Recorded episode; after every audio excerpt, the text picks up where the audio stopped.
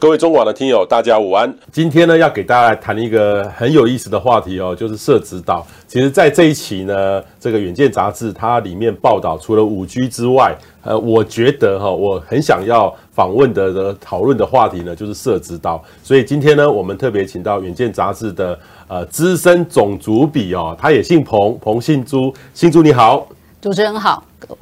好，呃，新竹其实是跟我虽然都是姓彭，但是他是新竹的，他是闽南，但是我们彼此没有亲戚关系啦，哈。但是我很觉得他。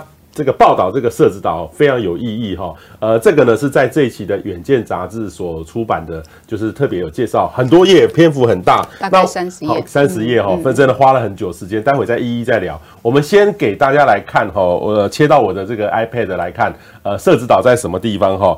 呃，新竹姐，其实我们家看整个台北市哈，你看不出来社子岛在哪里，可是如果慢慢的放大哈，哇，这个就好很奇怪，就是鸭头对不对？对对对，鸭的头哈，那鸭的头，我们我。我印象觉得是不是我们一般如果要到到洲美快速道路的前面，然后左转哈，就是在这个地方左转，这个有这个中间有一点的地方左转，就是我们所谓的设置道，是还是说呃包含这个鸭的脖子？No no no no，不是。对。这个鸭的脖子不是设置岛，不是，应该说那个从延平北路六段到七八九段叫社子，社子，社子，这个叫设置，鸭的脖子是社子，对对对对。然后呢，鸭头那个部分才是真正的设置岛，就是延平北路七八九段。对，但是人家这个设置岛是一个地名啊，哈，它不是真的一个岛。不是，就是后来大家就是习惯把它称为岛的原因，就是你看那个鸭头是不是三面环河？对，三面环河。对，只有一个部分是跟大龙洞有相衔衔接，所以大家觉得就是说它好像是一个独立的小岛，okay, 然后就把它称为社子岛。OK，可是我现在看哈，其实因为它旁边就是关渡公园哈，关渡公园其实都绿绿油油的，其实有应该有一个保护区。我以前去那边赏过鸟，是，是这边看起来密密麻麻的啊，密密麻麻的啊。所以你说呢？上面是什么？什么是？我就觉得很难想象，什么东西都有。各位有没有看到？什么东西都有，而且我感觉起来，我其实我哈呃好几次骑脚踏车到这个地方绕一圈，嗯、那我会去这个东中间这个叫做，这各位有没有看到这个中间这个？岛头公园很漂亮，很漂亮，非常的漂亮。它是两个河，基隆河跟淡水河对，所以你可以看到观音山，可以看到这个阳明山、沙帽山，对。对很漂亮，很漂亮。但是有时候冬天去的时候，那个地方好冷，很冷 风很大，是风很大。那、嗯、那这边来说的话，我也曾经呃，这个走过延平北路。延平北路是到这个岛头公园底吗？九段，九段，九段。然后它是从七段开始，七段开始，然后一一般的一般的民众，我相信有开过这个黄河道路嘛，哈，环北，然后就会接到延平北路，然后延平北路六段呢，有人就是直接上的中美快速道路，就会到北投或者是到淡水。OK，你你很难，就是你应该这样讲，如果你没有亲戚朋友住在社子岛，或者是有特定的目的要去社子岛，你不会左转到社子岛。哎，对啊，你懂我意思吗？就是延平北路六段底。然后左转进去延平北路七段就进入社子岛。OK，那进入社子岛有两个方式，一个就是走的延平北路，一个就是呃防洪防汛道路，就是那个更要拐个弯急转进去。OK，就是在河堤边那边。河堤边，所以我们大多数人是都在跑步啊，或者骑脚踏车，就是绕这个一圈回来，是好，然后就结束了。那我自己是有开车开进去这个延平北路七段、八段、九段，但是呢，说真的啦，不会再去。除非有一个墓地，我那边有一个庙，我去过。是是，嗯、那边的庙有有哦，好多家哦，七七啊，我记忆当中好像七十几家的庙。七十几家的庙。对对对，它是信仰很虔诚的一个地区。OK OK，好，嗯、所以这个他们做了这个呃深入社子岛的这个专题哈、呃，我们再切回去哦。我今天我们今天准备了非常的多的资料哈，要跟大家来做分享哈。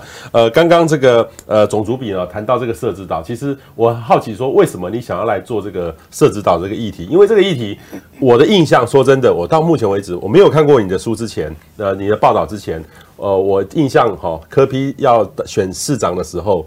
说要来好好来来来解决社子岛的问题，可是他现在第二任了哈，我也不知道进度哪里，待会再说。那但是呢，我印象很深刻，就是郝龙斌的时期，嗯、他说要把社子岛变成台北曼哈顿。嗯、什么是台北曼哈顿？因为各位知道纽约有个汉曼哈顿，很很大的地方哈，很高。嗯、那那其实他们就高楼大厦很多。那我记得他们是要填土，填很像六公尺还几公尺，填的很高。嗯、呃，但是后来很像这个就不了了之了，因为环评没有过，环评没有过哈。嗯、啊，你们为什么要做这个专题？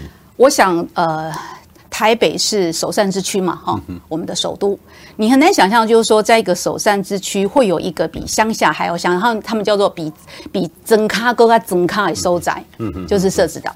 然后呢，它被禁建禁开发了五十年。我我这样理解啦，就是说，如果有一个婴儿，他是在一九七零年诞生出生嘛，哈，到现在他已经五十岁了。嗯哼，这五十岁就是人生最精华的岁月，对吧？嗯哼，应该大家都不会否认。没错。可是这五十年来，他的家乡不仅是停滞发呃发展，被锁在这个所谓的时空胶囊里面，他甚至一直是在破败跟衰退的。别人在进步，这边都没，就是说他没有跟着你的年龄在成长，他反而是在后退的。嗯、那我就在想，就是说五十年历经的十三十三位市长，我不是讲任哦，因为有人连任嘛哈，历经到现在的柯文哲总共有十三位市长。为什么这十三位市长五十年来没有办法解决社子岛的问题？而今年刚好是满五十周年，因为他从一九七零年的七月四号被经济部的一个命令，就是说禁建禁开发之后，就再也停滞了。那五十年来发生了什么事？那我就在想，就是说，站在媒体，我们有社会责任，我们对于公共议题跟社会议题是必须要关怀的。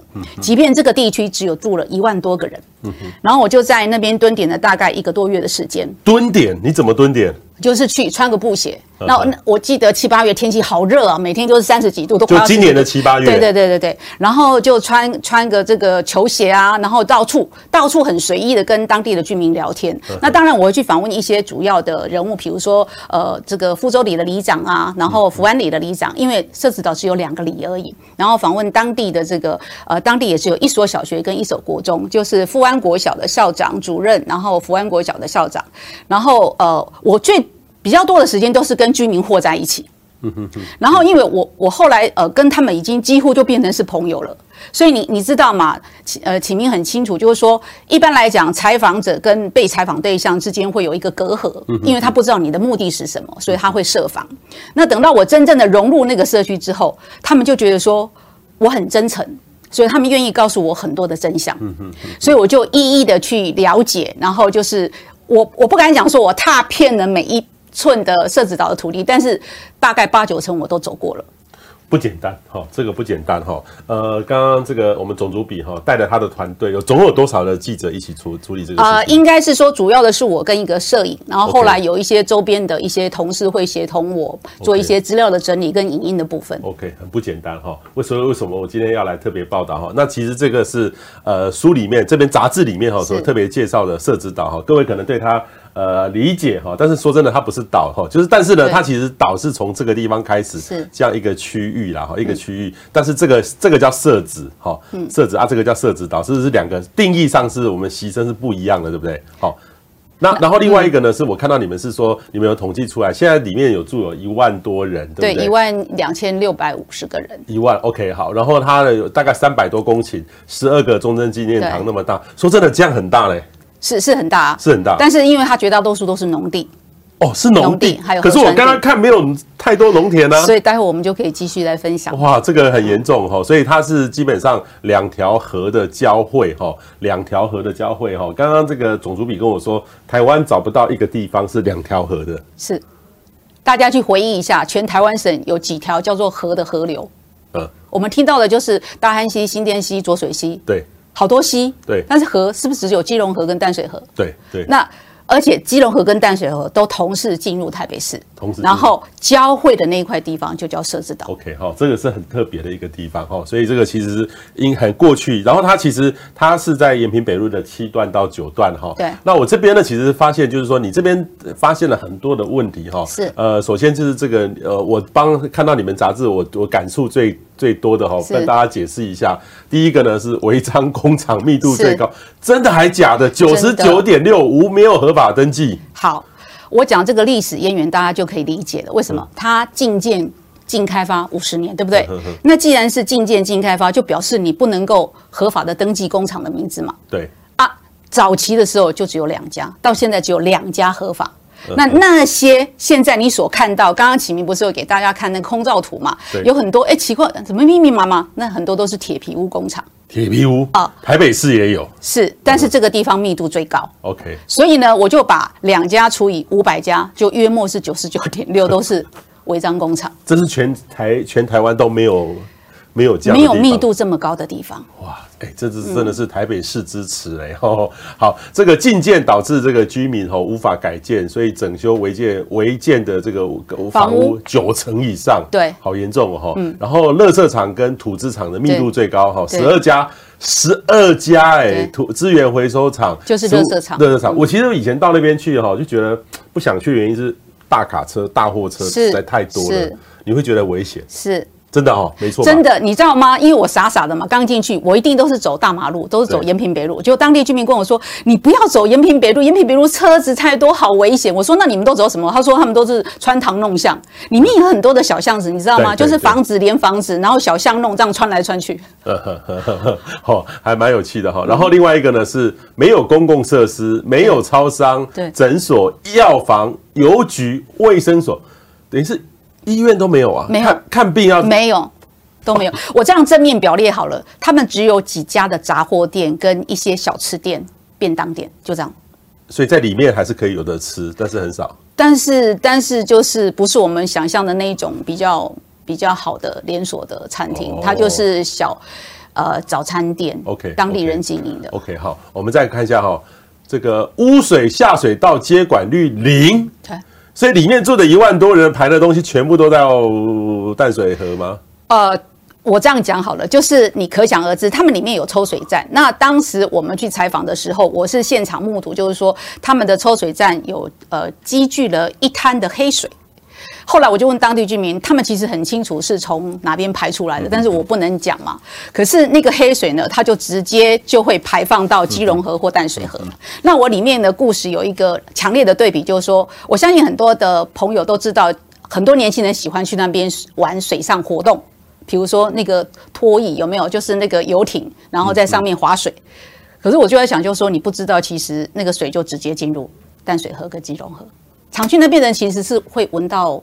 臭味的，我我其实常常在它上游一点点，这个呃三角渡船口、划龙舟，嗯，那边在它上游，其实我觉得台北市已经环保做得很好了，可是它的这个基隆河的上游还有好几个县市就很臭了，是，所以这个是完全它附近更臭。我要讲一个故事哦，就是呃八月的时候，大家很清楚，常常午后会有雷阵雨，对不对？对对。那雷阵雨的话，因为它瞬间的雨量很高，所以它会积水，不叫做淹水，叫做积水。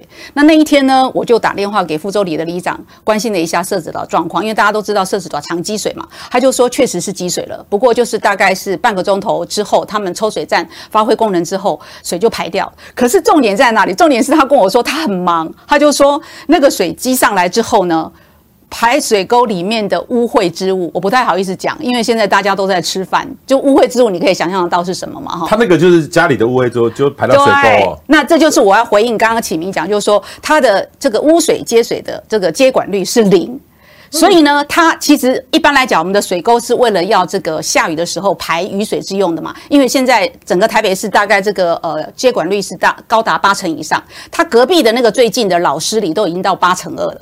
那概念是什么？就是说，我们住家的废水跟工厂的废水是直接进入污水下水道，但是因为它没有污水下水道，所以呢，它这个家庭的废水是直接进入水沟。嗯哼。那你想想看，一旦大雨来的时候，嗯哼，它那个东西就全部都浮出来了。OK，好，所以这个。很严重哈，是。然后我们再往下看哈，这个有屋无地哈的上约上千户，这个待会也再细谈。是是。土地产权复杂，一笔土地有百万人继承，中低收入户三百零二户哦，占的七趴。其实我很难想象哦，这个这个地方不是只有几十户人，是一万多个人在里面住哈。然后家长的平均的教育程度低于台北市，那外配占比高，然后他的富安国小一半以上的学生是新二代。我要强调一件事哦，我并不是看不起新住民，对，而是说我们都很清楚，呃，在这个新住民比较多的地方，他确实工作机会、经济的活动是比较弱的。我并不是不是特别说啊，这这边有这个外配就比较不好或什么之类的。嗯嗯嗯。OK，好，呃，这刚刚是那十大之最哈，我们再再来看这些他们提供的杂志里面的照片，各位可以就看得清楚哈，违章密密麻麻的哈，你还觉得这个是任何一个地方的都市哈？但是这个都全部是违章工厂，只有两家，对不对？是合法的。合法的合法登记，然后违建的房屋也是九成以上，所以他的房子就一直搭一直搭。其实这种东西遇到天灾来的时候，这个受创会很严重哎。刚刚提到了五十年禁建，对不对？嗯。早期的时候呢，因为那个屋子老旧之后，你一定要整修。对。那如果整修的话，是要就是有一些居民如果李邻关系比较好，他就会去检举，检举的时候就会被市政府拆掉。嗯。所以他们其实是很辛苦的，直到、嗯、呃。柯文哲上台之后，他就有一个专法，那个专法就是说，你可以来整修房子。嗯嗯嗯嗯嗯。好，我们再来看哦，刚刚讲的这里面呢都有照片哦，我们这样给大家看就更清楚。垃圾场、土制场密度最高哦，很难想象台北市还有这样的地方。然后没有公共设施，也没有超商，也没有诊所哦，没有医院，什么都没有，什么都没有。对。什么都没有，一万多人的地方哎、欸，哦，这个很严重。邮局也没有，什么都没有。你想象得到，书店也没有，邮局也没有，很多东西都没有了。就我刚刚讲的，只有几家，呃，就是很传统的杂货店。你您想象，就是乡下现在还有那种很传统的杂货店，嗯哼。然后就是几家呃早呃早餐店跟几家小吃店。哎呦哎呦好，然后污水下水道接管率零哈，呃上千屋哈有屋无地，他地的产权不是他的，对不对？对。他没有产权，他没有产权，所以柯文哲才讲，就是说这是空中楼阁，你的房子盖到底盖在哪里？因为土地不是你的。嗯、那土地是谁的？好，我们现在先分享这个嘛，好好。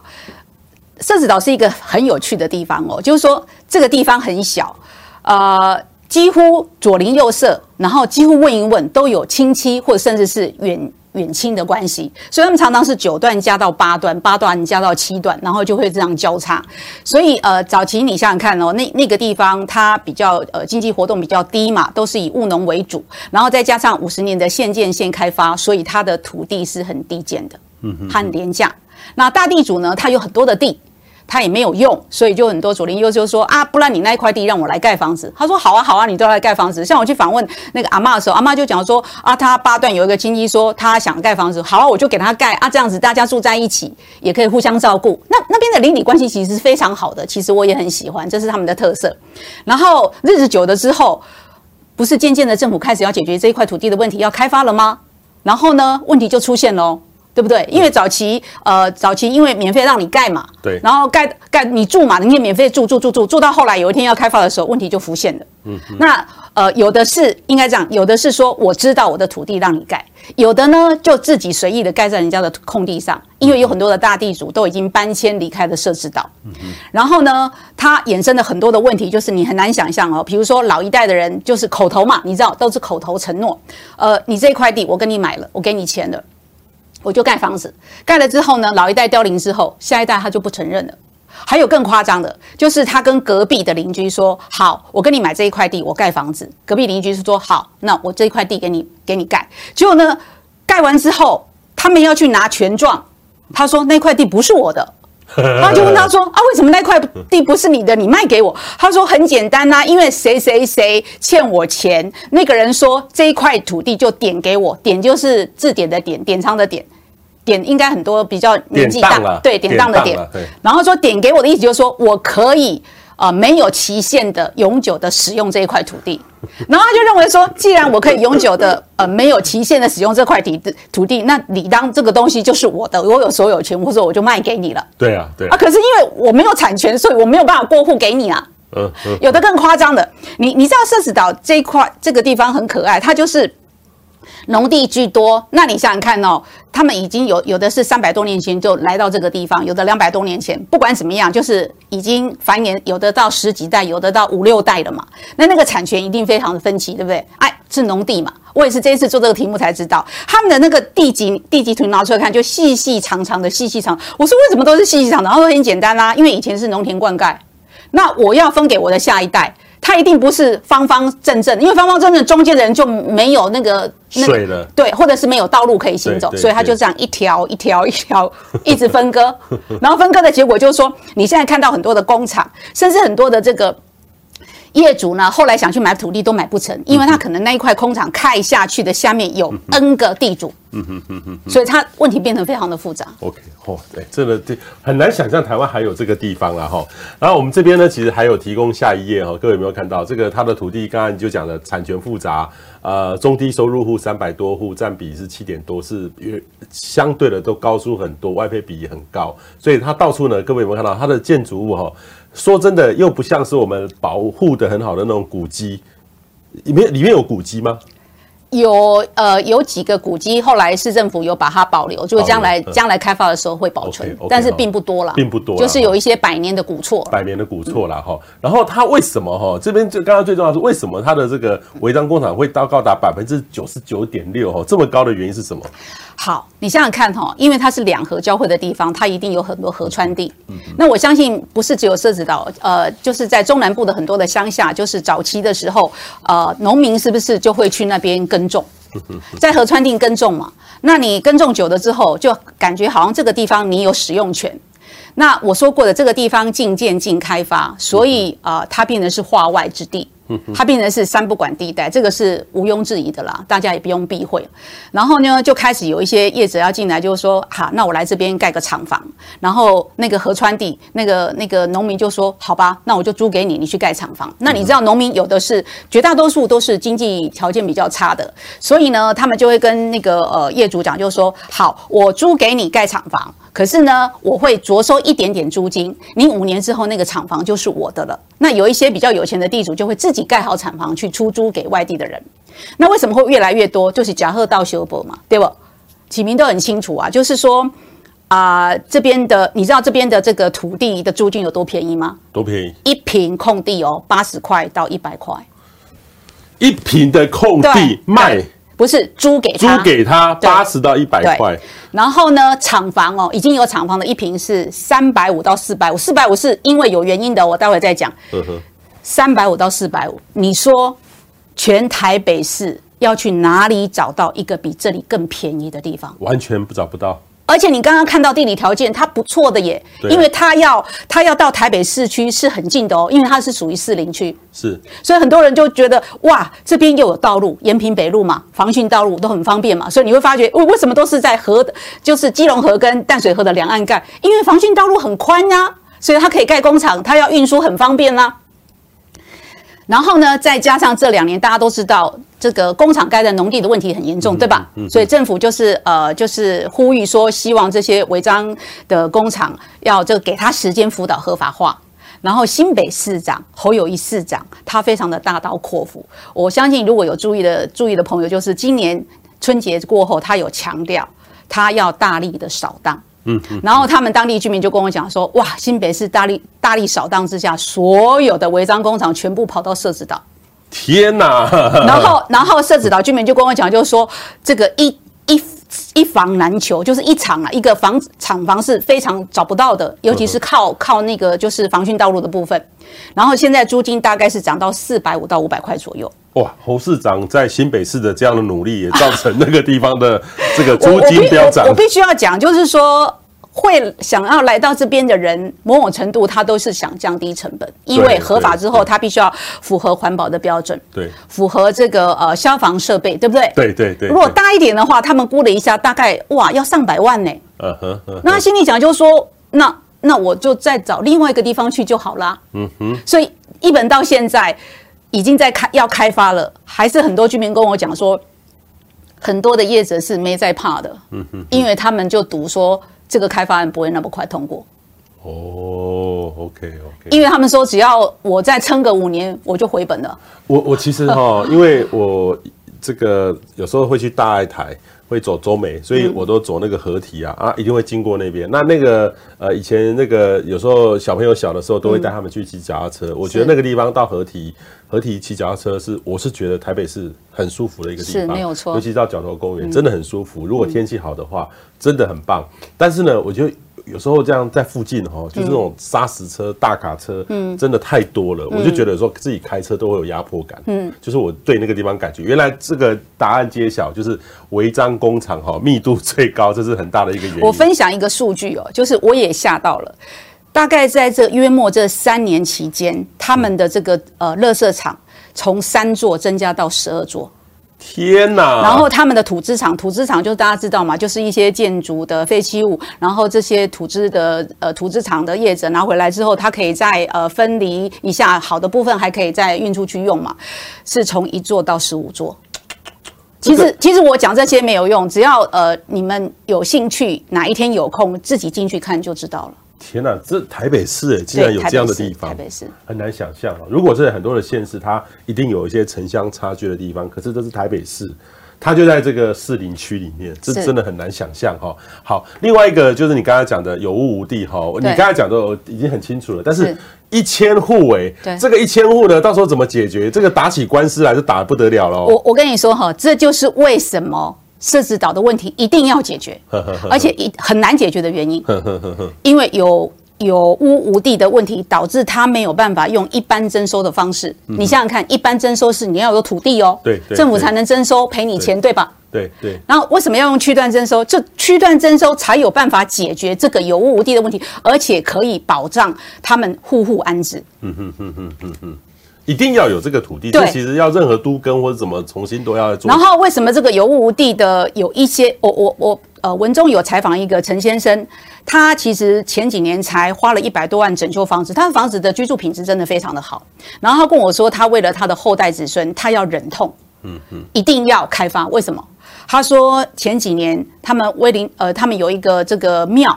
这个庙呢，因为过去有占用，呃，不，不是占用，应该是说，呃，有那个有居民呢，就是很诚意的，就是说我这些土地就奉献给这个庙，让你使用。可是你知道吗？繁衍下来之后，他们这个有一些子孙已经移民到海外去了，然后呢，后来他们就回来打官司，说那个土地是我们的，所以呢，你要拆庙还地。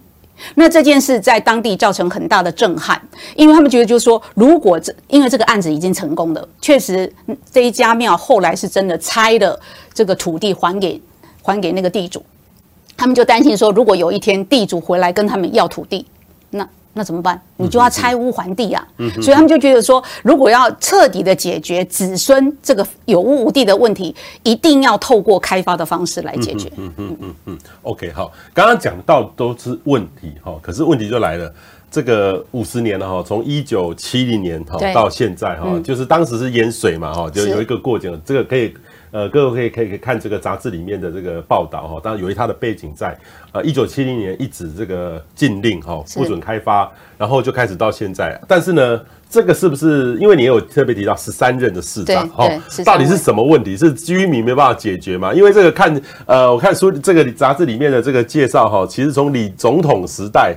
就开始有开发的计划哈，还有杨金虫、徐水德哈，还有吴伯雄哈，当时还有色情，还有博弈专区嘞，真的有提过这种构想哦。呃，当然你现在去访问这个前吴市长，他一定会否认，他只抛出这样的一个想法，但当当时是引起很大的反反弹了，引起很大的反弹哦。我我必须要这样讲，刚刚启明问说，到底是政府不积极作为，还是说当地的居民反对？我觉得啊，他有他的时空的环境背景了啊。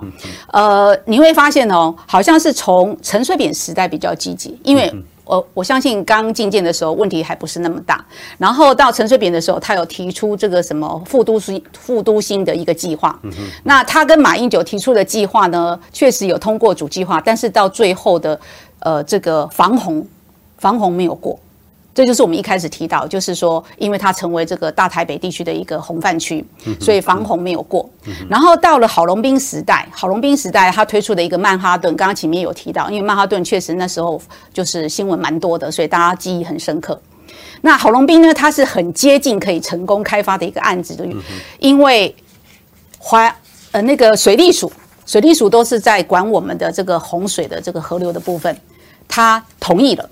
那为什么同意呢？我后来去勾稽的整个的历史资料，发现就是在二零零五年的时候，我们有一个原三子分洪道。只要是台大台北地区的人都很知道，这个原三子分洪道对大台北地区的防洪发挥很大的效果。因为这个这个计划让我们的基隆河的水位下降，嗯嗯嗯，所以呢，附近很多的地方不再有那个洪泛之苦。那所以我也在猜想说，因为这样的原因，然后再加上很多的评估，所以水利署通过了。但是郝龙斌的曼哈顿的计划为什么没有过的原因，是因为它要填土量非常非常的高。刚刚前面有提到，就是可能要填到六公尺高，所以要花很多的这个土，所以这个部分让它的环评没有过。那环评没有过的话，就走不下去。后来就换了柯文哲市长，就是上任了。那柯市长他用 I-Voting 的方式，就是后来呃决定用生态设置岛。那当然这中间还是有一些过程呢，还是有一些反对派认为他是不是尽合民意。那不管，但是因为这个生态设置岛，它已经经过主计划跟细计划都已经经过内政部的同意审核通过了。那现在呢，正进行到所谓的呃一阶环评也过，现在是进行到呃所谓的查估。查估的意思就是说，我要到你家去查访，看你是民国几年盖的房子，然后你的这个楼地板面积有多少，因为这是牵涉到将来的这个配售房的问题。那据我的了解，就是说这段时间查估的状况，大概有九成的居民是乐意配合的，所以当地的居民就跟我讲，就是说从乐意配合这件事，可以呈现一个事实，那个事实就是大部分的人是赞成开发的。嗯嗯嗯。当然，我不能讲说是百分之百的划等号，但是至少就是说你愿意配合政府来查估，表示某种程度你是呃愿意接受这样的开发案。嗯嗯嗯，愿意接受这个开发案的哈，所以这个是目前为止柯市长上任已经。看到一个曙光，对，看到一线曙光，一线曙光。但我们在讲到底曙光可不可以继续？对啊，继续下去。因为这个有一个想法而已。那问题是说，现在柯市长还有两年多的任期，哈，两年半。呃，其实这个东东西要做没那么快，不是说他今天提出一个 I voting，我记得 I voting 大概是两年多前对两年多完成的哈，完成的。其实那时候我有注意一个这个新闻，呃，到底我记得他有几个方案哦，几个方案来提出来，这是也是一个弄。可是问题是说，我还是有听到很多人有不一样的声音，一万多人，到底这个部分民众反对的主要因素是什么？我必须要这样讲，我要承认一件事，我刚刚有提到这个地方是台北市的乡下。台北市的乡下，它比乡下还要乡下，因为它非常的淳朴。你想想看，它有五十年的时间禁建禁开发嘛，所以它就是会保有原始的那种农村的味道。你现在看到的这种三合院的房子是非常多的，这个通常我们都是在南部看得到，是是是是是。然后呃，邻里的关系非常好。我刚刚不是提到吗？就是要不就是亲戚关系，要不就是很好的邻居。然后呃。你啦，你跟我只要踏进去社子岛，他们就知道你是外地人。为什么？因为他们所有人都认识啊。就像我们就说隔壁的那个呃小花生的小小狗，或者是什么猫咪生的，他们都知道呀。因为每天都是生活在这个范围之内嘛，所以。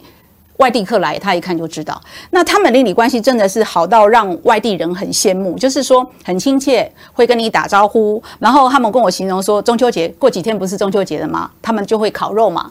然后你就拿个叉子啊，从巷巷头吃到巷尾就吃饱了。哎呦，哎，这个邻里关系，他们感情真的非常的好。然后我去访问的一个小杂货店的那个阿嬷。他们的邻，他他们那个对面的那个年轻人很可爱哦。起床之后就去冰箱自己拿个饮料，丢了十块钱铜板在他桌上，都不用说话，然后就跟阿嬷比一下，阿嬷就知道说我要去帮你煮泡面加个蛋。他们就是这样的关系，所以我必须要承认，有一些人是不愿意开发的，不愿意开发的。然后呢，接下来就是有一部分的人，他是有物无地的，有物无地的意思就是说，他现在的房子是没有产权的，对，所以一旦开发之后，他就担心自己。没有房子可以住嘛，嗯，然后他也担心说自己因为呃这个工作的条件不是太好，收入也不够好，所以担心买不起配售房。好，这这部分我们必须要承认，这也就是我们一直在呼吁的，就是说台北市政府必须要去安置这些弱势的部分。那第三个部分呢，就是有一些刚刚提到，大概有四五百家的厂房，你可想而知，虽然说那个一平厂房三百五到四百五听起来很便宜啦，可是因为他们一租就租很大的面积嘛，所以其实对当地的这个出租者来讲，是一笔为数不小的收入，对吧？好，所以他当然想就是说，如果要开发。他马上就断炊了，这是事实。好，我也呃知道有一个有一个居民，他一个月可以月入数十万，那他年纪也蛮大了。好，那如果现在要开发，开发就表示厂房不见了嘛，这个就没了啊，对，他就少了收入了。所以而且开发时间要长达十五到二十年，那表示他十五到二十年间是完全没有收入的。对，所以他当然反对嘛。哈，那第四个反对的部分其实是啊。我必须要这样讲了，就是说，我们刚刚提到，就是说，他常年来累积的很多的乱象是历史的工业，所以有少数的人是长长期的占据私人的土地或公家的土地，他不愿意开发。好，比如说有人长期的占用过呃国产局的土地去盖停车场，有免费的停车停车的位置，或者是说有人这个占用的土地去盖厂房出租。那这些业者也会是主要的反对的力量，主要反对力量哈。他提出四个观察的指标哈，我觉得都很有意义。这个是就现在为什么呃有很多居民不愿意动的原因，但是大多数是愿意。我刚刚有举个例子嘛，查估的意思就是说，我要到你家里去查你的这个呃楼地板面积有多大，表示你已经有意愿要接受我们的方案，要配售啦，要补偿，因为它有补偿的问题嘛。嗯、那如果说你完全没有意愿的话，你可能就会拒于门外。嗯，啊，我不敢讲说是。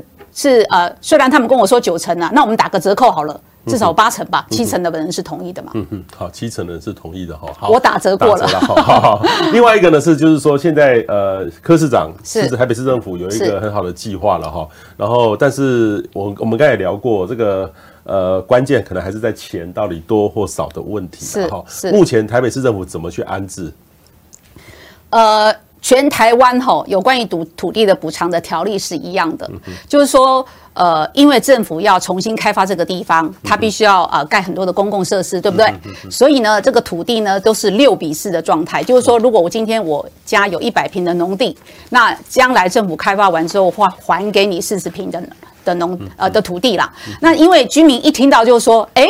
我十坪只拿回来四坪，他就会觉得说政府在抢我的土地。哎，对啊，这样其实是感觉是如此啊。呃、可是就是说，你要了解一件事情哦，因为你原来是一个环境相对比较不好的地方，而且你没有任何的公共设施，你没有公园，没有绿地，没有公厕等等等，就是我们日日常在台北市市区看到的那些公共设施，你都没有，停车场什么都没有。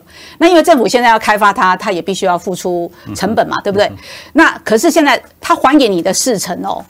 将来的土地价值一定比现在更好。刚刚我不是有提到吗？它现在的这个平均的这个呃成交价大概是一平十六万。好，那将来开发完之后，依照他们跟我说，就是以四林区来讲，那个土地一平都已经是。一百八十到两百万，对啊，差很多的。我觉得，我就是说，距离它一点点哈，差非常多。各位可以看，我们前面里面有一则这个杂志里面特别报道的，我觉得这个我让我吓了一跳，便宜到很离谱哦。我就我心里面就在想说，我们是不是台北市民有机会可以去买哈？你看这个这个价钱，呃，等一下哈，我要我要切过来，这个价钱你呃都是差不多十六十七万这样，可是旁边的泸州哦，芦洲哦。它对面哈，隔隔了一一一个呃一个淡水河，泸州，它只有泸州的一半呢，这是台北市哎，所以你只要到那个什么，到焚化炉的那个就是观景台那边，他们常常喜欢用这样的比喻，就是说，你看到底哪一边是台北市？嗯哼。你会以为泸州是台北市？哎、欸，对，泸州现在进步的很好，因为就是在夜间，就是这个灯火出来的时候，你会觉得说，哇，那边为什么星星点火那么那么样的亮啊？这边怎么黑黑的？因为因为就人稀少嘛，然后很多都是那个铁皮屋的厂房嘛。就是说，在那个呃，从社子岛那这个花市，好、哦，这个社子花市再过去，就是社子岛的这个鸭头的地方都黑的，嗯，鸭的脖子还有有很多的灯光，那更何况在后面的就就是像台北市了。可是对岸的这个泸州哈，各位有没有看到房价？三重，三重其实这么二零一二年、两千年之后，其实它，但是一开始我记得很久以前，泸州的价值应该是远低于社子岛的，对不对？但是泸州呢，其实发展的还不错，等于是目前应该还会再往上走。可是社子岛就是基本上，你看这个价钱真的是地价真的差很多，因为它有经过市地重划嘛，有市地重划，有规划过，所以这个有规划哈，这个其实很多人都有责任啊哈，但是也要政府跟市民哈一起去合作去做，所以。所以刚刚总主笔有提到很多的问题，就是我们现在会遇到的哈，呃，所以台北市民呢补助的这个补偿哦，像这样的方法，我刚刚有提到哦，就是说那个土地哦，你可以选择你要换什么土地哦，你要换商业区的土地，还是换住宅区的土地，还是换农业区的土地？那按照他们开发总队跟我讲，就是他隔壁的那个周美里，就是北市科的开发案，绝大多数人都换住宅区的土地，因为住宅区的土地要买卖比较容易，嗯哼，所以他。就是说，政府有让你选择，那那甚至他也有一些方式，就是说，如果你要部分拿钱也可以，部分土地也可以，就是说，他有一些配套措施的。那呃，还有一个部分就是我要特别强调，就是房屋的补偿这一部分，呃。台北市政府跟我强调，他们应该是六都最好的条件。六都最好的件。为什么是六都最好条件？因为某种程度，他们也认为，就是对社子岛居民是比较亏亏待他们的。因为五十年禁建经开发嘛，没有任何的公共设施啊。对，讲到没有公共设施，我要讲一句话，你你能理解吗？我刚刚有提到说，呃，福安国中唯一的国中嘛，哈，福安国中他们的小朋友要上游泳课，他们没有游泳池。然后他们的居民去跟台北市政府申请呃申诉说，可不可以帮我们的孩子盖一个游泳池？他会讲说啊，你们都已经要开发了，不要浪费这个钱呐哈。然后他就说，校长就跟我说，他们要到六点一公里远的台北护院去跟他们借游泳池，才能上游泳课。嗯，我举这个例子就是要告诉大家，就是说为什么台北市政府这一次会对社子岛特别的有一些呃补助的津贴。因为他们也确实觉得长期以来是愧对他们，连孩子现在要上个游泳课都要到六点六点一公里远的地方去上课。那刚刚我们回到那个房屋的部分哈，因为你房子要被拆了嘛。好，所以呢，他就要补偿你。他有分两个部分，一个叫拆迁的补偿费，一个叫人口迁移费。那拆迁补偿费就是说，他们现在有三三个方案，一个就是说，在民国五十九年之前的，它几乎是百分之百的这个造价，就是说，他们现在市场上有一个这个房屋的造价的这个平均数大概是十万块，他就是一平用十万块跟你买回来。然后呢，呃，三个不同的阶段。那当然就是说，我记得好像是在八十八十几年之后的，因为那时候政府已经有规定不能够再违建的，所以那个部分就是一户拿三十九万。那没有办法，你已经是违建的。但是在八十三年之前，他几乎都是承认你，然后给你不同的补助。那他为了要这个鼓励居民来配合这个政府的政策，他有提出一个津贴的补助。那所有的津贴如果加上来的话，是一点八倍。一直就说，如果按照以前的这个条例的话，你可以只拿到一块钱。可是如果你现在配合政府的政策的话，你可以拿到一点八块。所以他对，所以他才说是六都里面条件最好的一个方案。那第三个部分就是安置的部分，也是内政部非常的在意，然后就是要求这个台北市政府一定要做到户户安置。所以它现在有两种方式，一个是配售专案的住宅，一个是配租专案的住宅。那什么叫配售？配售的意思就是说，呃，它会根据你的状况，然后来这个看你你你这一户人家可以配一房，配一个房子，还是两个房子，还是三个房子？那依照周美里，因为有现成的案例，就是隔壁的周美里嘛。周美里它的状况就是五十六平含一个汽车跟机车的停车位，然后它的。呃，居民可以用八百五十万到一千零三万跟他买，那当然是不同的楼层，越高的话就越贵。那我的理解就是，目前的市场行情，这样的一间房子可以卖到两千五到两千七百万。嗯哼哼。好，那当然我这样讲，呃，大家会觉得说，我们好像都是站在开发的角度在看这个问题啊。我们并不是说鼓励所有的地区要这个高度的开发，而是说我们用一个合理的开发方式，呃，解决社子岛的乱象的问题的同时，也让他们能够享有过去这五十年来整个台北市发展的利的利利益跟好处嘛，不是吗？我我常做一个比喻，就是说，如果你今天你爸爸妈妈。呃，刚好房子是买在延平北路六段，你不是在延平北路七八九段，你看那个落差差多少？我想启明应该很清楚，延平北路的六段就是跟一般的台北市没没什么差别嘛。可是你七八九段，你就是因为先建线开发的关系，所以它的土地不值钱嘛。嗯哼。所以我在想，就是说我我们强调的是说，政府应该要来解决这个问题。那至于这个解决的方式，呃。是什么是可以讨论的？那这也就是说，截至目前为止，很多的居民，呃，他希望能够争取最好。就是我们提到，就是说，为什么还有居民反对？呃，我引用柯文长柯柯文哲市长的一一句话，这句话我蛮认同的了哈。任何政府的计划跟政策也好，它一定不是百分之百完美的。我相信这句话大家都很清楚。即便是我们自己去提一个方案，也不可能是百分之百完美的。那如果这个方案呢，有八成的民众可以获益比较多，对柯市长来讲，他觉得整个社子岛这个开放是没有受害者的。嗯哼，就是八成收益比较多，两成收益比较少一点。嗯哼嗯哼嗯。那这个案子是不是要继续走下去？嗯嗯，因为如果你不做，那怎么办？那当然，居民我知道嘛。如果是我，我今天我们家要被征收，或者是被区段征收，我当然希望条件更好。我想，我当然希望一间换一间，我当然希望一平换一平。这也就是目前为什么有还反对。还有我们刚刚提到，就是说我我不太希望。不太习惯用既得利益者五个字啦，但是既得利益者好像表表达得更清楚嘛，就是说，因为你现在你可以收租金，收厂方的租金，那你就不想放弃，或者是说你长期的违规的使用的别人的土地，因为别别的地主不知道你占用他的土地，他也没有来跟你追索，或者是长期占用这个国家的土地，嗯哼，这些人他当然就是不认同。那当然有一些人，他可能会站在环保的立场，他不希望这个地方被开发。嗯哼哼哼哼，就是我刚刚提到，他觉得说我住的还不错啊，然后环境也很好啊，为什么还要开发？嗯哼，那这就是为什么这五十年来这个地这个。这个地方的问题很难解决，很难解决，对，很难解决，因为它就是要面面俱到，很难。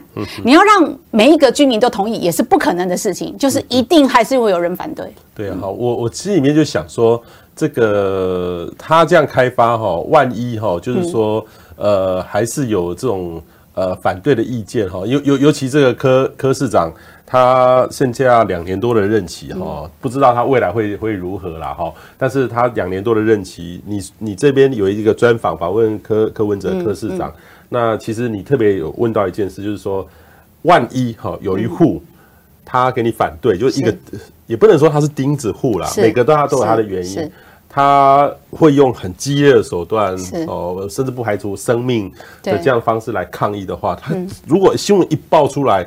这个可能就把整个计划，纵使八成同意、九成同意，嗯、就会整个打翻掉。是，他会怎么面对？呃，柯市长他跟我讲一件事，他就说他上任之后到现在没有发生过钉子户的问题。哦，台北市没有发生过钉子户的问题。嗯、然后我必须要这样讲，就是说他上任之后，他就成立了这个明日社子岛的这个专案小组。嗯哼哼。然后他甚至细心到有这个就是。进驻的人员就是固定的人员进驻在社子岛，在帮他们解释解说。包括我去参加过他们的查辜说明会，他们其实查辜说明会后面都会留下这个专线，嗯哼，就是说居民有很多的管道可以去了解自己的权益。嗯哼嗯哼。那当我问柯市长，就是说假设发生呃，就是说还是有一些居民反对，或者是说他们有一些特殊的个案怎么样？他跟我讲一件事，就是说这个区段征收。征收呃之后会成立一个委员会，个别的人都可以透过这个委员会来申诉，因为个案不同嘛。然后他讲了一句话让我印象非常深刻，他就是开大门走大路的人，他就说：“你来申诉，我一定就是录音录影。如果你讲的很合道理，而且是合法，你你敢开口，我就敢给你。”所以我觉得他是一个想解决问题的人，他是一个想解决问题，因为我很深刻的了解到，就是说我问他说，你这辈子有没有去过社子岛？嗯，他说他在台大医院当这个急诊室的外科主任的时候，你知道吗？那个早上一大早就进去了，然后晚上下班的时候天黑了。他说连太阳都看不到，他怎么知道社子岛在哪里？是为了要选台北市长，所以他跟着。跟着当地的市议员到了社子岛之后，他真的疯了。他跟我讲说，这是一个很奇怪的地方。在访谈的过程当中很可爱，他跟我讲奇怪的地方讲了好多遍。我就问他说，到底为什么你会讲很奇怪？他就说你没有办法想象当地的居民喝水要去外面载水啊！真的啊？真的啊！我刚刚不是提提到了里面没有公共设施吗？天哪！他就卖在水，不是只有这个粪便而已，其实还连水的。对对，所以然后没有 Seven Eleven。然后他就觉得怎么会这样，所以他就问了当地的耆老，耆老就告诉他说啊，因为这个地方限建的四十几年嘛，因为他是五年前去的嘛，所以现那时候是限建四十五年。然后他就觉得，他就跟当地居民讲说，如果他选上，他会来解决这个问题。那确实他也兑现了承诺，就是隔年一上任之后，他就成立的专案小组，而且他真的带局处首长到当地开了一个说明会。嗯嗯。然后我必须要再讲哈，就是。花了五年多的时间，现在只不过是通过了这个主计划、细计划跟这个一一第一阶段的环评，还有很很长的路要走。第二阶段的环评正在审议当中，还有一个最最最重要的就是区段征收。这个区段征收呢，市政府的团队必须要拟定一个非常详细的计划之后，送到内政部去。内政部必须要审议通过之后，台北市政府才有资格进去开第一条马路。所以什么时间？所以我才说还有很多问题存在耶。什么时间？好，有人跟我打个比喻，说说前一阵子好像台中市也有一个开发案，光是要收送区段征收审议这件事，就搞了两年的时间。区段征收了两年。对，那现在台北市政府他们当然他们有一个目标嘛，有一个。我只知道他们的目标一直在往后延，为什么？因为任何的开发案一定就有反对派嘛，然后就会一直一直延宕延宕延宕。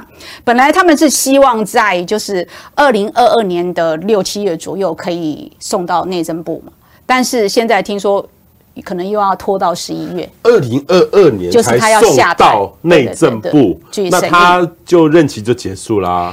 呃，对，所以所以就是他有跟我讲说，他希望在他卸任前可以完成这件事。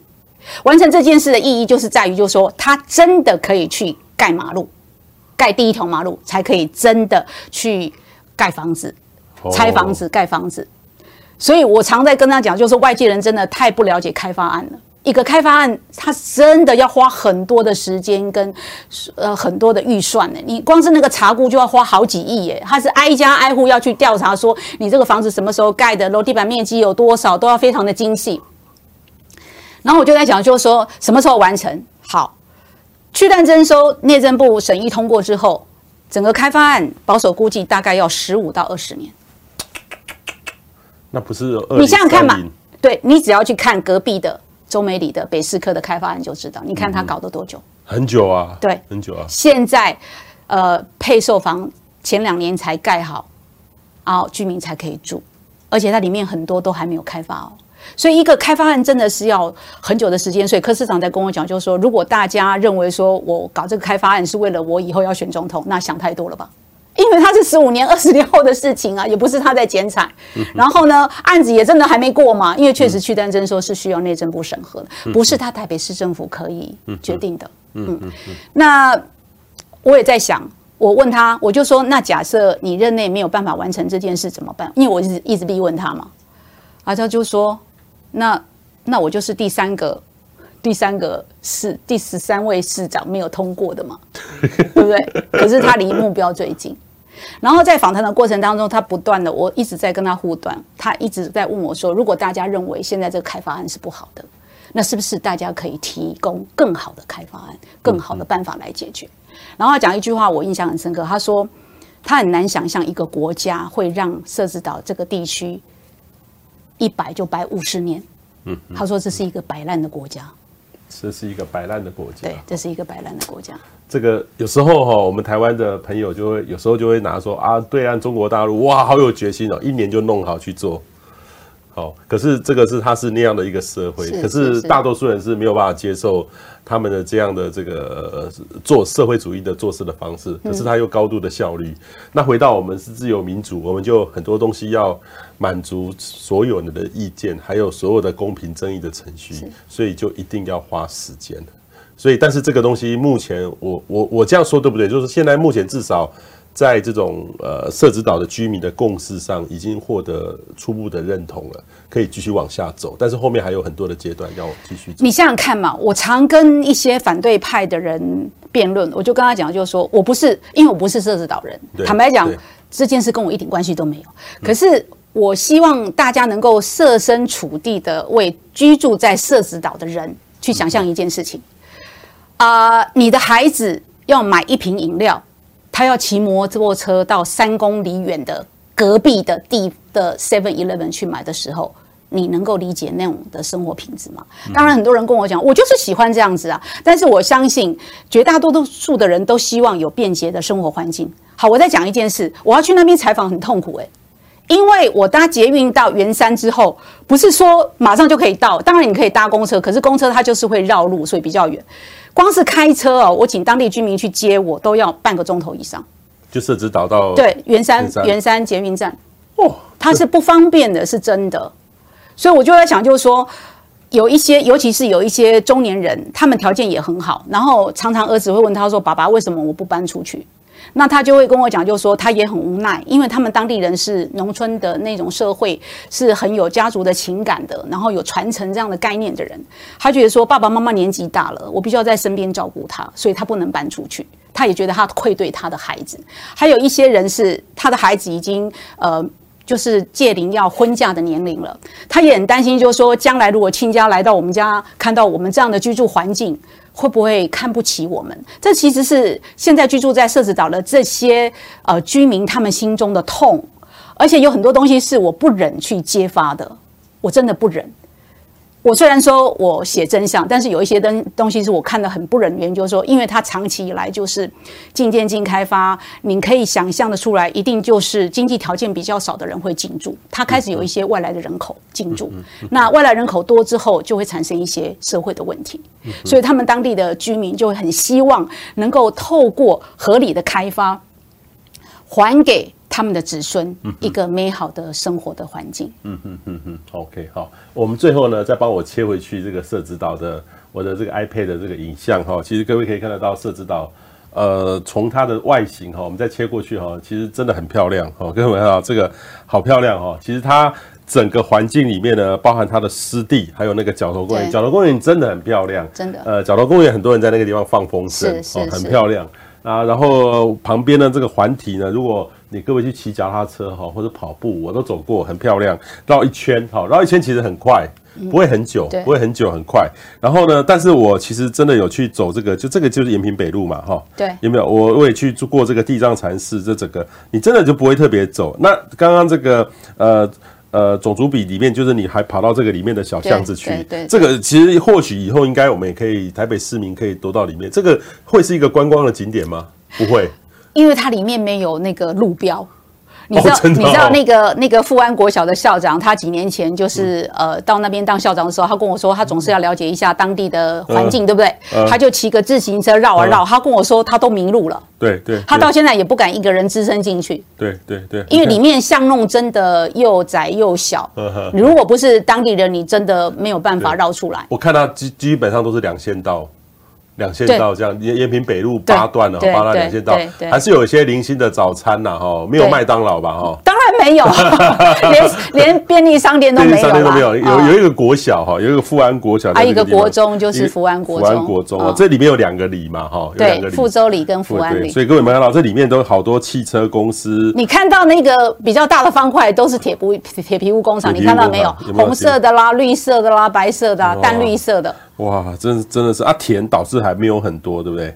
农田、农地、农地就是你你你看到的那个铁皮屋，其实就是盖在农地上啊，盖在农地上面的的的铁皮屋啦。对，所以这个各位有没有看到？你看沿岸的部分特别多，沿岸的地方特别多哦，所以这个是这个地方是真的需要很多的政我们的政府赶快来去做一些改变，因为我看到你里面介绍，原来说这个里面的水啊，以前以前的环境是很棒的，是啊，台北市的这个重要的这个粮仓在这个地方，呃，应该是说蔬菜啦，蔬菜啦，它就供应呃台北市民的一些蔬菜，但是蔬菜的量还好，你看，因为它只有三百公顷嘛，大概也就是一百多公顷的农地在盖在种蔬菜，对，好，所以各位有没有看到这个这个这里面呢？其实有空的话哈，大家可以走一走。最后是九段了哈，九段到到这个底，然后要绕一圈，好，这个有没有看到？这个很特别很特别的一个地方，但是这其实是需要我们大家一起来关心。虽然虽然各位不见得是社子岛的呃住住民哈，他一万多人哈，这个是蛮少的，但是事实上我们需要给这个区域哈，尤其是。旁边整个大台北都在发展当中，这个地方呢就被遗忘了五十年哈啊，现在总算有点进展，所以也谢谢远见杂志哈，能够很清楚的能够来报道这件事情，让大家可以知道。所以希望呢，你这个报道之后，呃，或许市长会不会有压力，他就会继续走。呃，我我知道，就是他们有一个目标在前进，但是。至于可不可以达到那个目标，我就不知道了，就不知道了，因为就是只剩下两年多的任期嘛，那确实才在现在才在查估，啊，还有第二阶段的环评还没有过。哇，这个都需要时间哈，希望能够快一点哈。这个至少这十三任市长哈，他可能离异可能有变动的会是最是最快的。我要再强调一件事情，就是说站在非社子岛居民的角度，你会认为你跟这块土地是没有关系的。嗯、但是我刚刚有提到，就是说这一块几乎是。台北市唯一最后的一块处女地，那为什么有这一块处女地？是因为过去防洪的关系，所以五十年的禁建禁开发。但是因为随着年代的关系，还有我们刚刚提到原三十分洪道的建成，所以它现在已已已已经比较不会有那个防洪泛的问题。那你是不是试图要去解决这个问题？那至于这个解决的方法是不是百分之百的好，或者是说，呃，它有一些地方啊、还不尽圆满的地方？我觉得是可以用其他的方式来解决，而不是只是为了反对而反对。嗯嗯。尤其是一提到环评，一提到这个呃其他的问题，我知道也有很多的学者专家有不同的意见，甚至也有学者专家对于区段征收呃认为它是一个恶法。但是我必须要再讲的，就是说，呃，一个一个公部门，就是一个市政府，它只能够根据现有的条例、现有的法令去执行开发。那如果说大家都认为区段征收是一个恶法的话，是应该学者专家要请全力的去 push 督促我们的立法委员们去修改这个恶法。这才是正本清源的方式，而不是每次只要提到开发案的时候就来反对区段征收这个方法。我觉得这个是本本末倒置的，因为就公务员来讲，他只能用现行，因为现行的土地开发，它就只有一般征收跟区段征收，要不就是市地重划。可是刚刚我提到的一般征收是没有办法解决社子岛的问题，因为它有一千多户的有物无地。一般征收是必须要有土地，而且一般征收也是条件最差的，就是政府很强制、强行的告诉你说，我这边要盖马路，我这边要盖公园，所以我就征收你的，就是只给你钱，什么都没有。然后呢，四地重划，因为它的条件也不符合四地重划，它都市计划都没有过，它没有都市计划就不能四地重划。所以呢，在现行的条例之中，台北市政府才会用区段征收的方式来做这件事。荣获区段征收有一些不好的地方。但是呢，它不能成为反对开发的主要的理由。学者专家反对区段征收，应该要请权力，请他们的专业的知识去 push 我们的立法院去修改掉这个恶法。那这个恶法修改掉，是不是就没有问题？而不是本末倒置，每次只要有开发案，他们就觉得区段征收是恶法。我老觉得就是说，这个问题是很简单的嘛，为什么你到现在还在用区段征收去反对这个开发案？你应该要正本清源的去告诉立法院说，这个法是恶法，你要赶快把它修正掉。全世界都没有这个法了，所以台湾要与时俱进，要修法。不然你现在要求做公务员要怎么办嘛？因为公务员一定要依法有据嘛。那他现在三个方法放下来，只有只有这个方式可以解决内政部要求的户户安置的问题。所以我真的。呃，必须要这样讲哈，就是常常很多人就说，我们写这样的报道是不是站在开发者的立场，是不是站在市政府的立场？对财团的立场哦，好像我们呃很希望这所有的土地都要高度的开发。No No No，不是这样的。